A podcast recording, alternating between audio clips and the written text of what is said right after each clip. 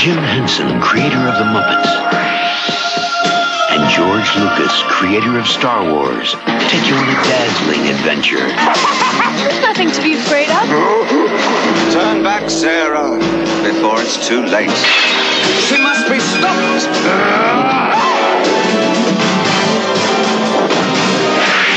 Labyrinth. Rated PG. Starts Friday at a specially selected theater near you.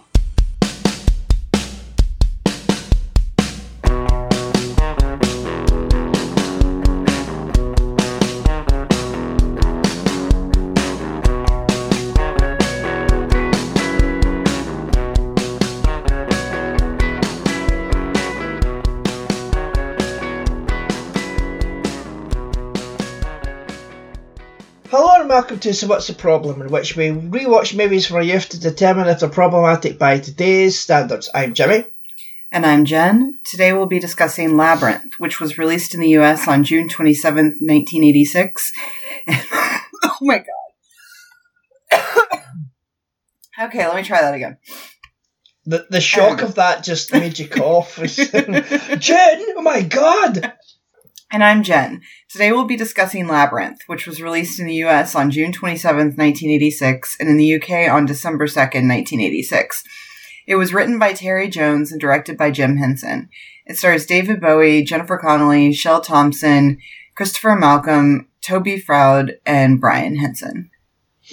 Yeah, I, I only included one voice actor in there, but you know, it's a long list. Yeah, so what's going to happen is this Jen and I have got three problems this movie has, three each, and a positive. We'll have a little discussion about it, and the synopsis is thus. Teenager Sarah tries to find her baby brother Toby after she angrily wishes him away. The Goblin King Jareth promises uh, Toby's return if Sarah can solve his labyrinth in less than 13 hours. So, there. It only said the Goblin Jareth. It doesn't say the Goblin King. It didn't give him his title. That's. Shame on you, Google. right, Jen. You have zero history with this movie, is that correct? yeah, my only history with it is that everyone gets annoyed that I haven't seen it. Um, Yeah. Apparently, my childhood was worse because I didn't see it, and it's hilarious because I hadn't even heard of it till I was a full grown adult. Yeah. I never once heard of this movie in my childhood, which like people give me shit about not having heard about things like this and Goonies. And it's like, maybe it was everyone else's fault for not bringing it up to me. Like if no one mentioned these movies to me, how was I supposed to know about them? Yeah, I mean, I don't get that. I don't understand it because you had your things, you know, you had things that you Mhm. liked when you were a kid. It doesn't. We, we can't all like or watch or even know about the exact same things. It's okay. I forgive you, Jen. Thank you. I appreciate that. Yeah, it's bullshit. People giving you crap for not seeing stuff like this. There's plenty of films I haven't seen. I'd never heard of this or Dark Crystal until I was a full grown adult. So, Yeah. like probably in my twenties. First time I watched this was on VHS in 1987.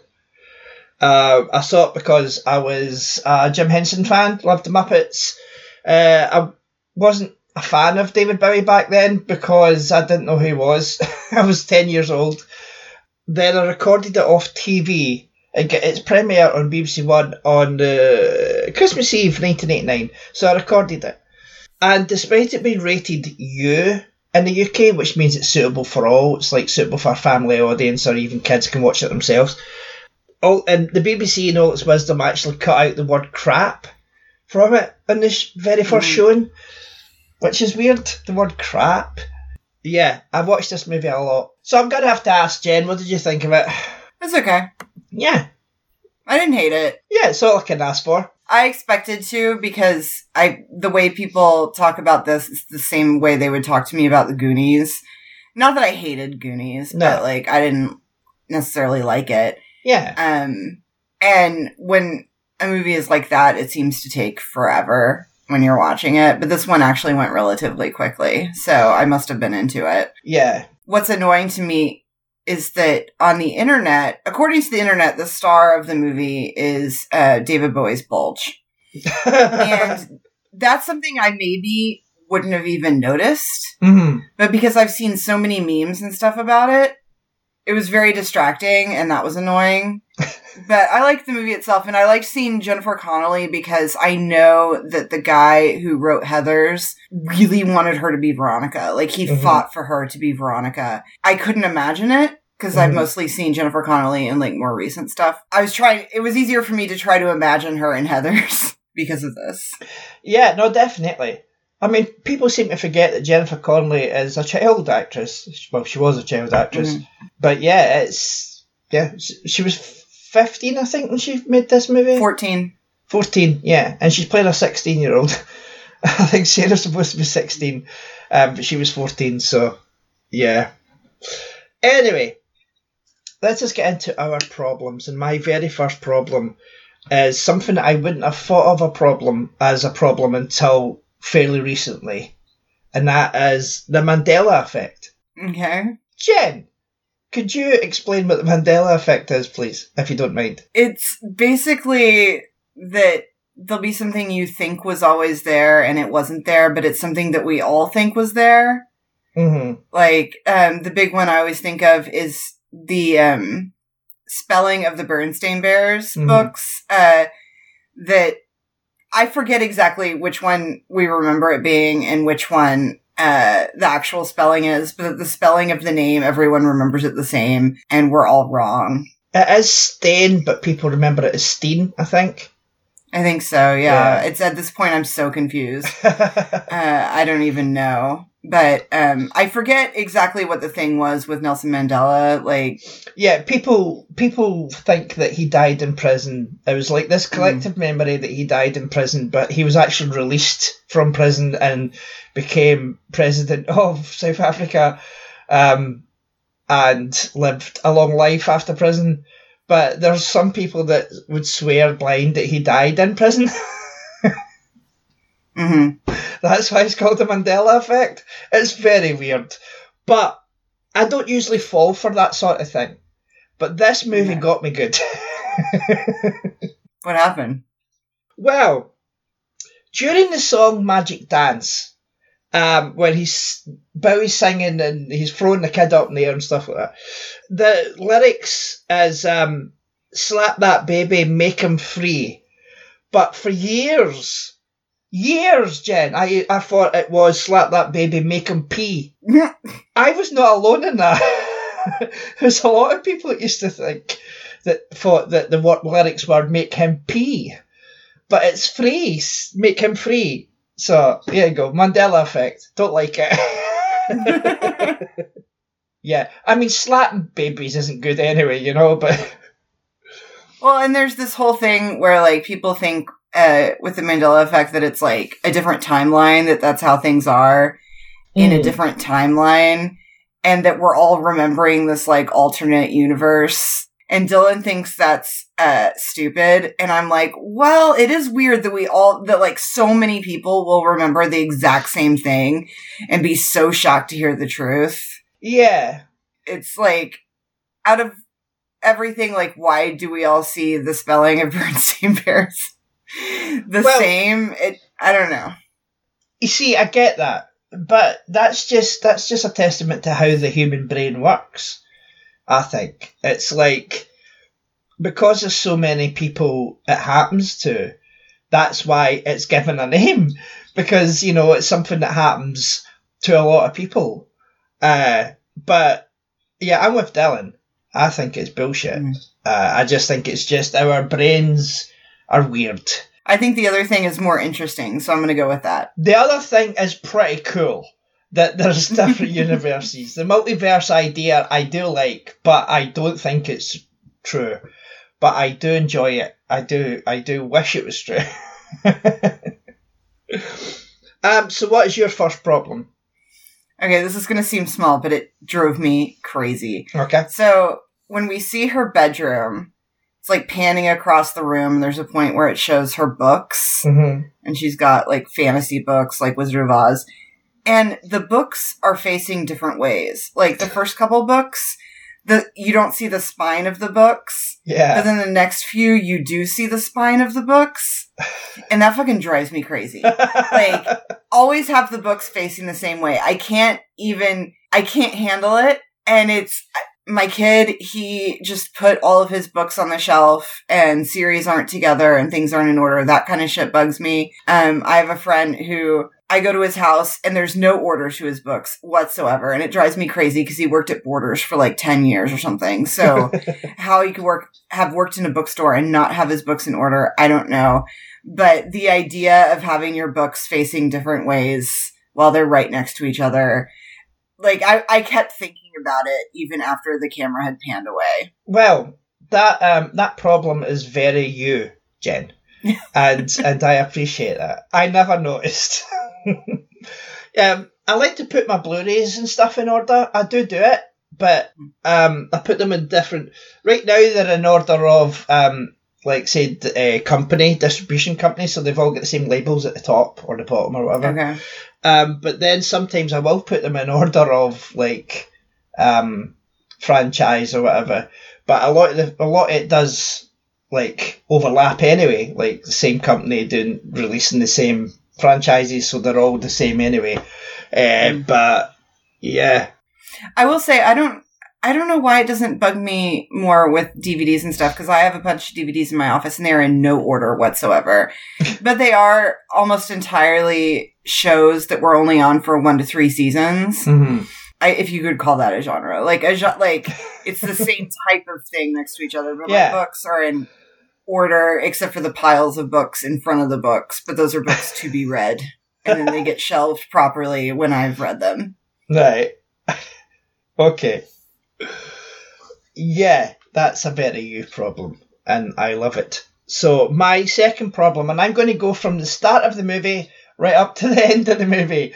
Um, Okay. Because I this thing has bugged me for for decades since I think the first time, maybe the time I watched it when it was on BBC One, but when Sarah jumps down to save Toby at the end when he's sitting on the the Escher type stairs and all that, she jumps down and it's clearly a stunt double. It's in slow motion. And she jumps down, and it's clearly not her. It's clearly a bigger person at first I thought it might have been a man, but now that I've got better like HD and stuff like that, I can see it. I think it's just a woman, like an older woman, and it looks nothing like Jennifer Connelly, and that's bothered me for years. so noticeable stunt doubles, back again in my problem list. Well, and you also when he throws the baby in the air, it's like obviously yeah, it's obviously a a, dummy. dummy. Like it is, it is really obvious. Yeah, Oh, he's not going to throw a real child. And I don't usually notice those things. you usually don't, but yeah, it was very, very noticeable. I was glad it was noticeable though, because like, don't throw a real child. Like, I No. didn't want to think it was a real child. And the only reason I was like really concerned about it is because, um, I had a problem with the fact that the baby was crying so much. And I'm like, what did they do to this baby to get it to cry? like, I was kind of horrified. And then I read that the kid was actually having a lot of fun while shooting the scene. And they basically had to wait until he got tired and cranky to film the stuff where he's crying and that Mhm. made me feel better because i was just like the idea of so much of what they put child actors through is questionable anyway but the idea that like they're trying to make a baby cry because it was Yeah. it wasn't like usually in movies and stuff if you hear a baby cry like you don't actually see the baby's face that often but like yeah, you, they put a sound effect over it. Yeah, it was clear this baby was fucking crying and like Yeah. it's surrounded by all these puppets and I was just thinking like is this a horrifying experience for this baby? Yeah, the the kid's dad, um, Brian Froud, is uh, was the concept designer on this and um, Dark Crystal. He actually does the commentary on uh, on the Blu-ray for Labyrinth, and he says that even though his kid was crying, that he, he was perfectly happy and he loved it and he loved Bowie, even though he peed in Bowie once. Um, and it was it was a combination of the kid being cranky and also when they would start playing the music, they would play the music so David Bowie could mime to the music. That also upset him Okay. um because it was like loud music, but Mhm. uh, but it wasn't. There was nothing to do with the puppets. I thought it would have been the puppets as well. Because there's some of them that are quite terrifying around about him. You think it was like a horror movie with some of those puppets around about him. But no, I loved it. And he's actually went on to Uh, Toby Froud has actually went on to do. He actually became a puppeteer when he got older, and he was the design supervisor on the Netflix series Dark Crystal: Age of Resistance. Oh, that's cool. So yeah, so he stayed with the Henson Company um, as when he grew up, became an adult, and he yeah, so good for him. He's a cute baby. Yeah, right. So what is your second problem? Dude, look, I am sympathetic to Sarah. Okay, like Right. it. I I am. I'm an only child, and I am sympathetic to kids who have a big age gap with their sibling and end up having to be treated as babysitters all the time. You're Yep. waiting. Yeah, I because I think I would have hated that when I was a kid. Like I always wanted a sibling, and then there was a certain age where I was like, I would not like a sibling now. yeah, And like with my kid, if I had another kid now, he would probably get stuck babysitting a lot because he's 10 years old. And so if I, like, if I got pregnant now, he'd be 11 by the time I had a kid. And Mhm. that's just, it's just naturally what happens, um, with older kids. And so I feel bad for her and she clearly doesn't like her stepmother. And I feel bad for her with that. But she told that baby she hated him. yeah, She's like, she goes, because there's a stuffed animal on the floor and because she has to babysit, she's like, I hate you. And I get resenting the baby. I don't think it's wrong for her to resent the baby because the Mhm. baby represents her lack of freedom Mhm. uh, right now. But she said she hated that baby. I, it just seems like bad luck to tell a baby you hate them. yeah. Well, the goblins came and took him away, so you know. Um, but yeah, Sarah's a drama queen. Mhm. I mean, she is actually literally a drama I queen. mean, yeah, literally, yeah. she's like a cat's poster on her wall. Yeah, but yeah, but she's um the evil stepmom isn't evil because she says to her that she the stepmom even says we don't want we don't want your babysitting to interrupt your life. We don't want it to Mhm. do that. She even tells her that. But then Yeah. Sarah storms away and goes, I hate everything wah!" and then she says she hates the baby. So hmm.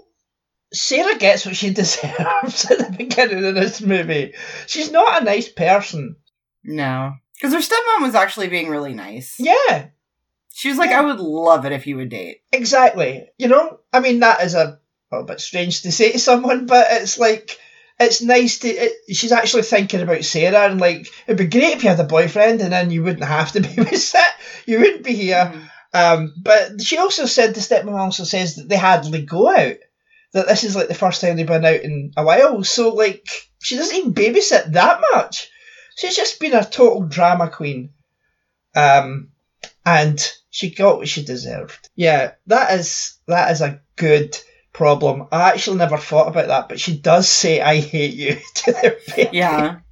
Yeah. And I, I was, I was somewhat sympathetic to her up until then because Mhm. it must really suck to like basically be the live-in babysitter just because you have a younger sibling. Yeah, I moved out as soon as I could, but then I still ended up being a babysitter anyway.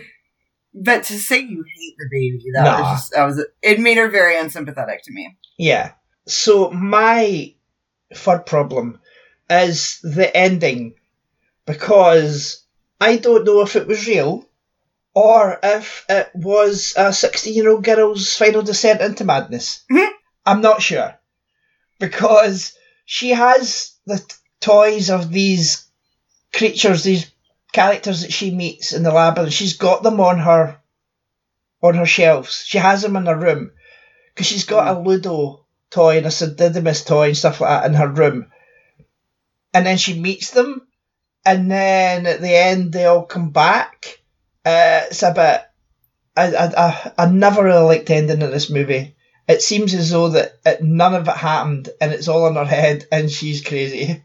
Well, and one argument for it being in her head is the fact that um, when the baby's gone and when the Goblin King shows up and everything, she's not surprised.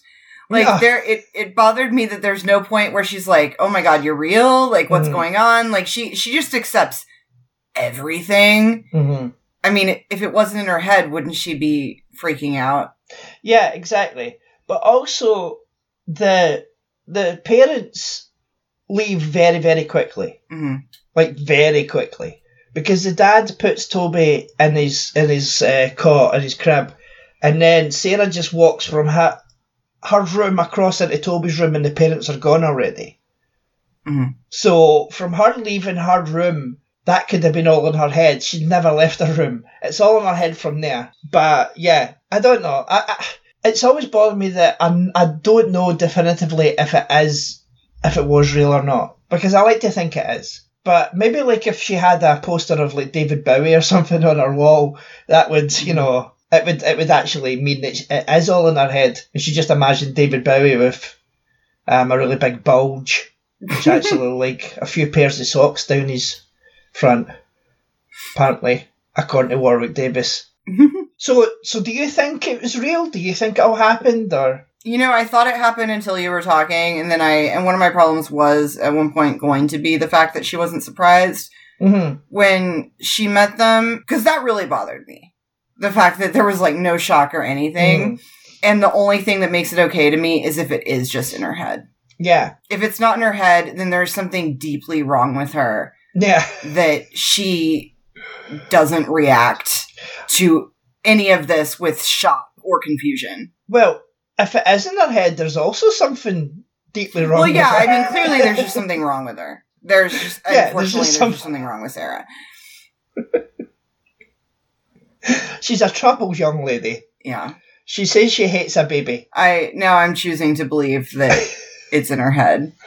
Yeah, And I'm disturbed by the fact that, like, you know, before it could have been a dream. Like, she even thought, you know, it was a dream or whatever. Mhm. But then when everybody shows up in a room, it's like, no, she's gone off the deep end and she's not okay. Mhm. And her parents should be concerned. Yeah. Because if you if you didn't see toys of the characters in her room, then that that would make me think that it was a real. But because she has a toy of Ludo in her room, it's making me think that this is her imagination and this is who she's imagining talking to. hmm Um, the ending is very strange that they all just turn back up in a room at the end, and they all because the parents are home hmm and they've been very noisy. All those characters, all those creatures at the end. Yeah. It's it's it's a, a sad movie about the mental decline of a sixteen year old girl. Anyway, what what is your what is your third? You really brought me down, man. now I'm just depressed. I, I apologise.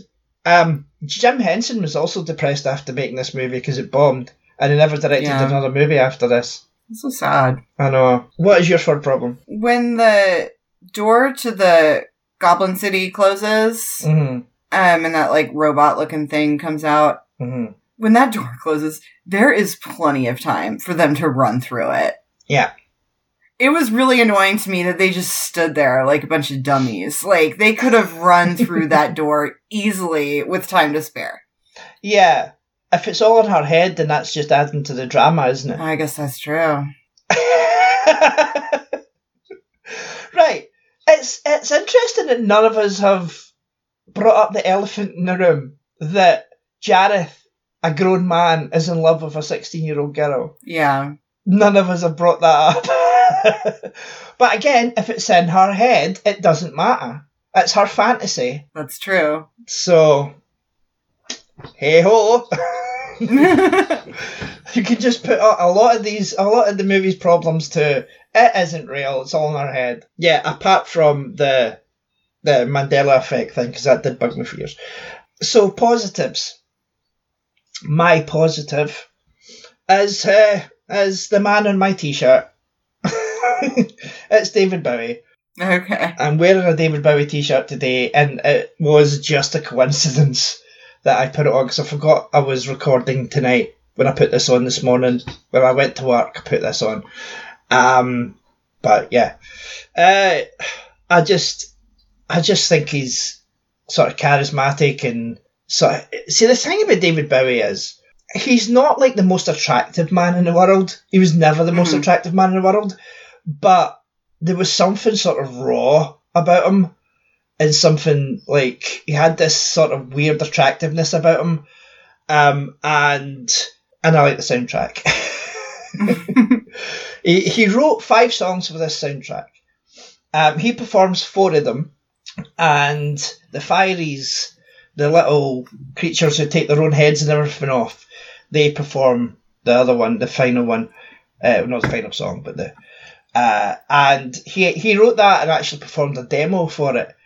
Um, and Danny John Jules, who plays Cat in Red Dwarf, is actually the voice of two of the Fireys. Um, he worked for Henson quite a lot back in the day. He was also a dancer. He was a choreographer and things, and he was also a dancer in um, the Great Muppet Caper. He's in the background dancing in one scene.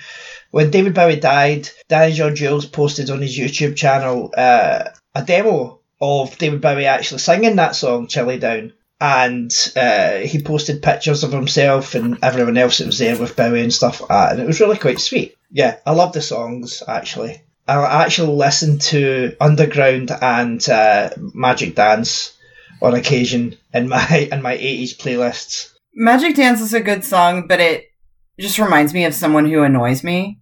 so uh, it's a little ruined there for me personally. What is your positive? Uh, the sets. I really like the sets. It's a, it's a it's a beautiful looking movie. It's really well yeah. made and put together and produced. Yeah, definitely is. And like some of the you can see like Jareth's Jareth's face on like a rock, mm. but then the camera pans around and it's like four or five different rocks. And it's just because of the angle when the camera's pointing at it, it looks like one big rock. Mm-hmm. That's bloody good stuff. yeah, no, it's it's it's a it's a well made movie. It really is. Problem I have with it is the acting, like at the beginning, by um, mm-hmm. Jennifer Connelly and like her um, her dad. Like that that seems a bit sort of stilted to me now. I don't think she's particularly strong at the beginning, but then she gets better as she goes. Yeah, I'll agree with that. Because I wasn't sure if she was supposed to be British or American when she was talking at the beginning. Uh, because a lot of Jim Henson's stuff was produced in the UK. Uh, the Muppet Show was made in the UK because nobody in America would touch it. So it, it got um, a contract with uh, Sir Lew Grade, who owned, um, I can't remember, was it ATV at the time? Uh, and he said, come over here and you can make your show and do whatever you want with it. And that's how the Muppet Show came to be. It was filmed entirely in the UK. Uh, and The Great Muppet Caper was filmed in the UK. This was filmed in the UK as well, I think. that at least the inside part, like the studio parts were all in the UK. Uh, that's why it uses quite a lot of British voice actors, British actors doing the voices of the puppets, uh, like Danny John Jules. Yeah, it's a great looking movie. I love it. It's, it's just, I mean, I was watching it and I was like, I haven't seen this movie in about three years. And I'm watching it again and I'm like, I really like this movie. it's just fun. And it's just got great music. And Ludo, Ludo is the best. Ludo is just so sweet. Yes. Um, he's just a big softy. Uh, and yeah, uh, this movie was released on the 2nd of December, as we said, 1986. And on the 1st of December 1986, it got its royal premiere in London.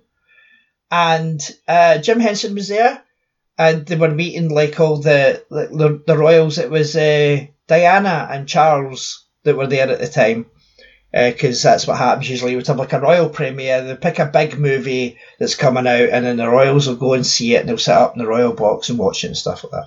But then at the beginning, they'll always meet the the cast. So the cast will just come along in a, a row and shake hands, and then walk away. Mm. And at this particular showing, Ludo was there.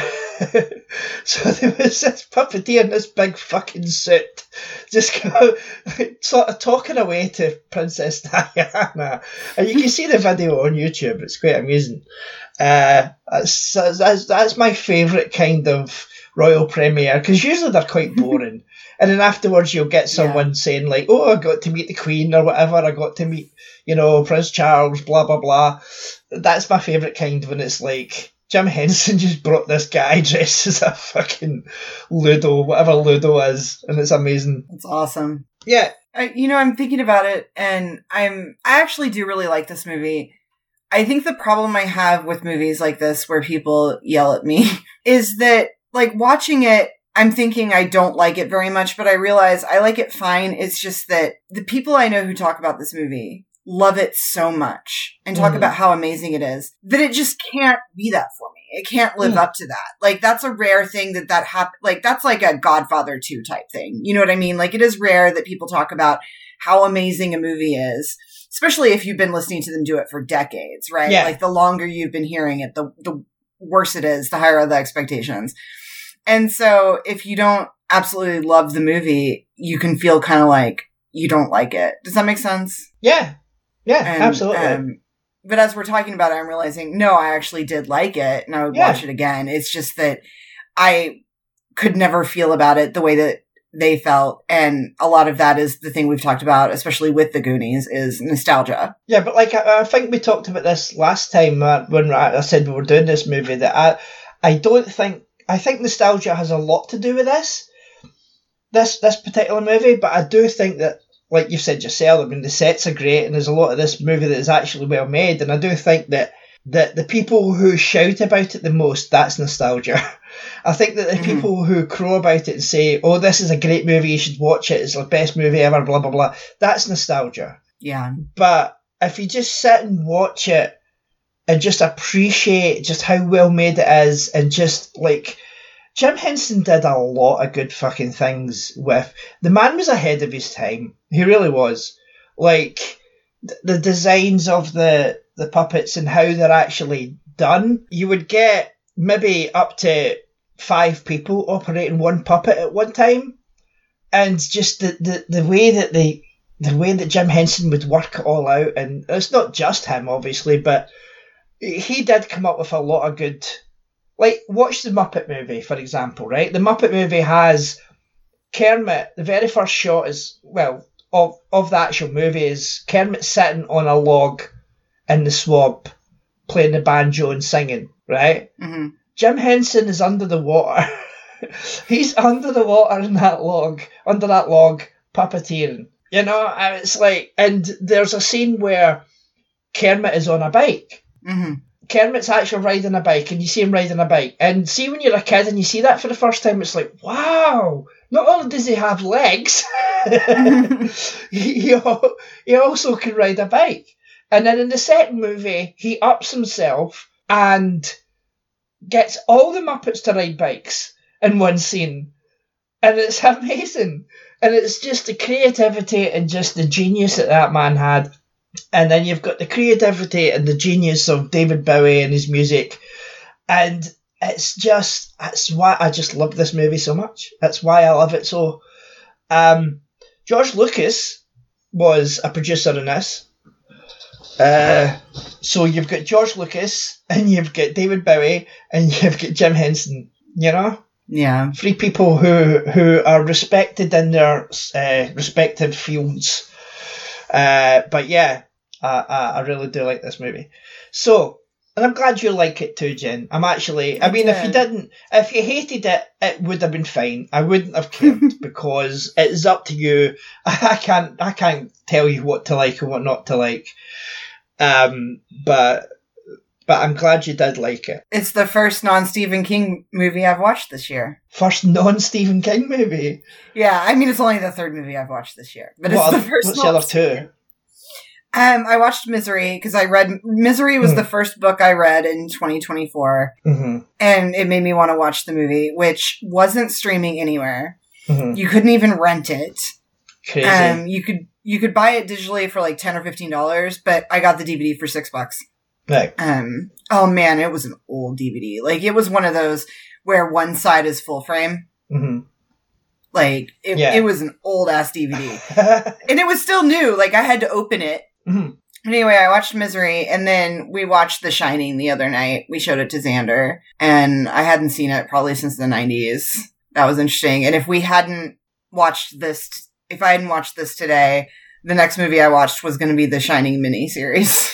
because that also wasn't streaming, so I had to order it. And it was so funny because it was fifteen dollars, but there was a three pack with it and Salem's Lot for nine dollars, and I'm like, I don't get the pricing of things. this is why physical media is so important Yeah, because you wanted to watch Misery, it wasn't streaming. mm You know, it's it's crazy how like some like really big movies aren't streaming anywhere. Um, but you find that a lot of horror though. A lot of horror stuff sort of just gets forgotten about. Yeah, someone told me they actually knew it was streaming um in October, like that it was Mhm. streaming somewhere because of Halloween, but that yeah, um it's just I guess after Halloween they were like no one wants to watch this. it's like I wanted to. I don't. I was that. excited to watch it and um there's this myth like people believe that everything's streaming and it's not. No. And Not at all. most of the recent movies we own hmm like movies from the last five or six years we own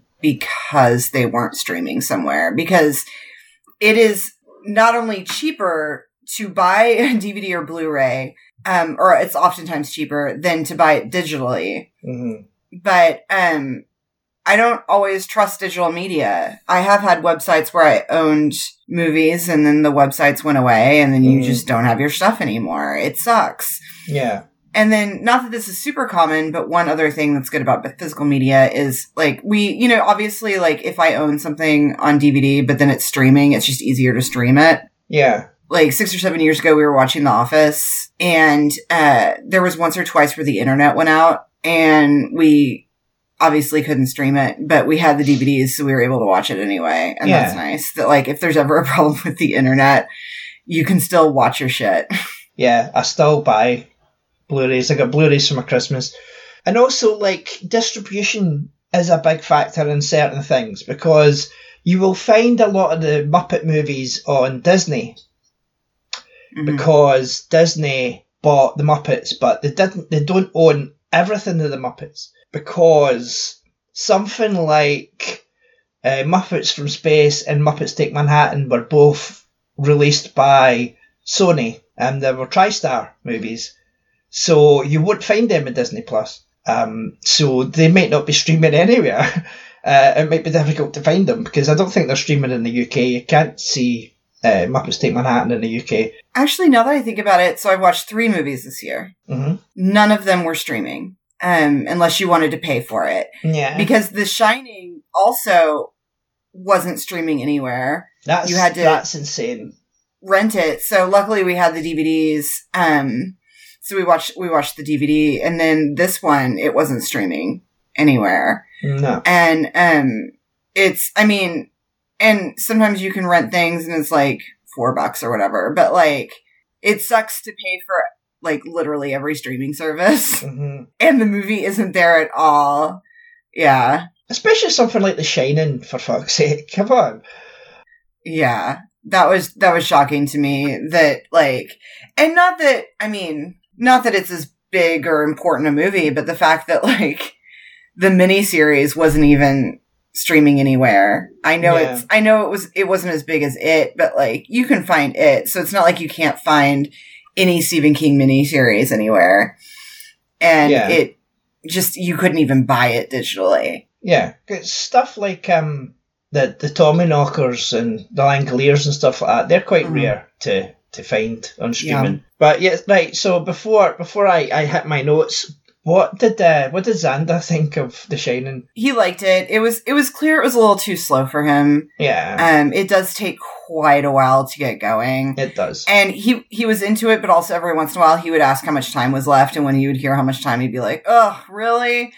so I think it was just he doesn't, but he doesn't like movies that are um more than two hours. He has Yeah. he just has trouble sitting through movies. When he watches movies by himself, he watches them in parts. Mhm. And I think a lot of that is just being in like the YouTube generation and everything. Yeah, that's Um, what it is. Yeah, So he's just used to short. Cause like at this point, if you're growing up right now and you do watch a lot of movies, you should just be used to two and a half hour long movies Mhm. because these days that's pretty standard to have a Yeah. movie be, be over two hours. Like when, when I was a kid, you just kind of assumed a movie was going to be an hour and a half or two hours. And these days it's like two and a half hours. Killers of the Flower Moon was three and a half hours. Mhm. That's not, that's not unusual. the right new now. Indiana Jones is like two and a half, and the new um, Mission Impossible was two and a half or two forty or something like that, and it's Yeah, Endgame It's- was three hours. Yeah, it's crazy. I, I don't like watching movies that are that length, but I'm going to sit and watch Indiana Jones and I'm going to sit and watch the new Mission Impossible because I like that those franchises. So I'll I'll, I'll endure the length um, to just to watch those movies. Uh, but I wanted them in Blu-ray as well for the extras and stuff because you don't get that one Mm. streaming mostly. Sometimes you do. Yeah. Disney Plus do put um, Marvel commentaries up for the MCU for movies. Oh, they do. Yeah. That's awesome. Anyway, I have quick notes, and my first note is this movie has the first use of a realistic CG animal. hmm The the owl at the start is the very first CG animal in any movie. It was well done. It was it was actually really well done for 1986, wasn't it? It was Mhm. yeah. This movie cost 25 million and it only made 12.7, so it was a bit of a flop. Did you see who was up for the role of Jareth if they couldn't get David Bowie, who was the first choice? I did. Do you remember? Mick Jagger was one of them. yeah. Michael Jackson. hmm God, what was the other one? There's two more. I know they wanted Sting too. Yeah, yeah, yeah. Um, it was like the thing I read listed three, and then in another sentence Mm. mentioned Sting. Mm. Um, Uh, I can't. I can't remember what the other one was. Prince. Prince. Prince. Right. Uh, but I think Bowie was the best choice for it. And also, Mhm. they expanded his role um, because he was David Bowie and they got him and they thought, well, you know what, we'll give him more lines, we'll give him more stuff to do uh, because we have him. The movie went through 25 different treatments and rewrites, which is crazy. That's so many. Terry Jones, who's uh, a member of Monty Python, is the credited screenwriter for this, um, based on a story by Jim Henson. But people like uh, George Lucas um, and Elaine May, who uh, wrote and directed Ishtar that we talked about a hmm couple of months ago. I already forgot about Ishtar. Yeah, exactly. But they um, they contributed stuff to to the script. Backing singers on the songs as well. Big stars on there. Chaka Khan, Luther Vandross. Oh, and uh, Whitney Houston's mother, Cissy. She was a backing singer on it. So David Bowie can't juggle. So when he's juggling the, the, the, juggling his balls with the one hand, um, it's a, a man who can do it behind him with his, his arm under Mhm. his armpit. Just didn't? I read that and I thought that was interesting because when he was doing it, I was like, "Is David Bowie really doing that? Like, Yeah. is that?" Because I'm like, the odds of it being computers in 1986 are are Yeah. pretty slim. yeah, And and then when I read that, I was like, "That that was impressive" because I couldn't tell. yeah. No, there was someone else juggling his balls. Um, Someone else juggling his balls. That's funny. I'm Um, 12. Yeah, I know. Brian Henson uh, voiced Hoggle. Brian Henson is obviously Jim Henson's son, um, and he went on to direct The Muppet Christmas Carol in 1982 after his father passed away. And uh, Cheryl Henson was a puppeteer uh, for one of the, the Fireys. Dave Goelz voices many characters in this, including Sir Didymus, but he's best known for being Gonzo for the past 50 years. 50 Wow. years. That's a long time. maybe even more than that. Yeah, maybe even more than that. 50 years, something, roughly. A long time. Can I read you something I posted the other day? Um, it was a it was a screenshot of a tweet that said, "It is the seventh year anniversary of the most beautifully written paragraph in the history of the English language," and the paragraph was, and I don't know where this is from, uh, but this someone said. I hate the Muppets because of the pig girl. She was disgusting. I hate her with my life. She doesn't leave the lizard alone. yeah, that's um, yeah, that's a that's a good description of the Muppets. Yeah. I love it. I, that Yeah. just for some reason that really made me smile. yeah, no, that's a that's an apt description of that relationship. Just leave that lizard alone, pig girl. Um, yeah, so that's all my notes. All my notes are done.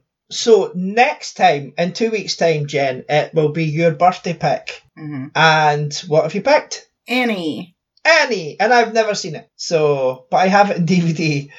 Uh, I borrowed it off my sister, about five years ago and never given it back. She doesn't like DVDs anyway. She doesn't have uh, physical media anymore. She doesn't like it. Yeah, at one point I bought the DVD, but I never watched it, so I haven't seen it since I was a kid. hmm Well, Annie from 1982, I think. Yes. It will be obviously wanted. Duh, it's your Yeah. birthday. so that's all we have time for. If you'd like to follow the podcast, go to the website shiftybench.co.uk.